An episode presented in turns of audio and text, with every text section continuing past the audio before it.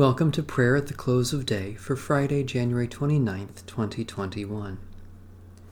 O God, come to our assistance. O Lord, hasten to help us.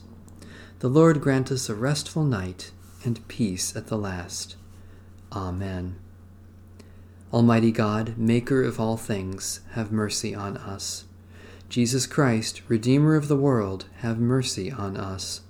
Holy Spirit, Giver of life, have mercy on us.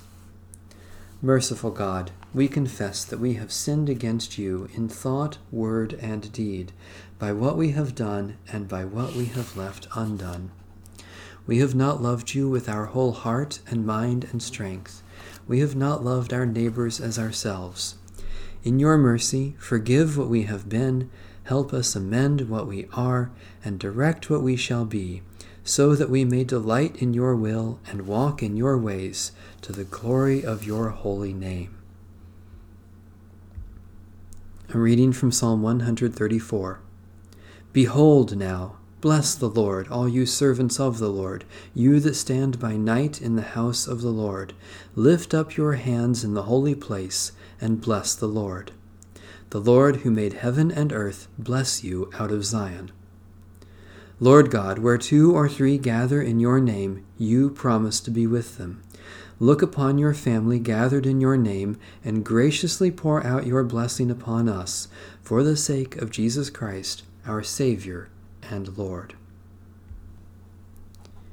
Hear, O Israel, the Lord is our God, the Lord alone. You shall love the Lord your God with all your heart, and with all your soul, and with all your might. Keep these words that I am commanding you today in your heart. Recite them to your children and talk about them when you are at home and when you are away, when you lie down and when you rise. Holy Wisdom, Holy Word, thanks be to God. I will lie down in peace and take my rest, for in God alone I dwell unafraid. Be present, merciful God, and protect us through the silent hours of this night, so that we who are wearied by the changes and chances of this fleeting world may rest in your eternal changelessness.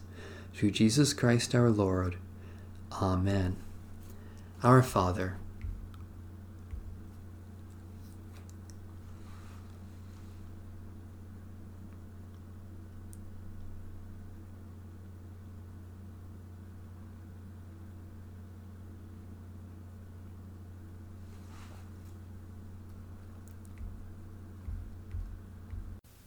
guide us waking, O Lord, and guard us sleeping, that awake we may watch with Christ, and asleep rest in his peace.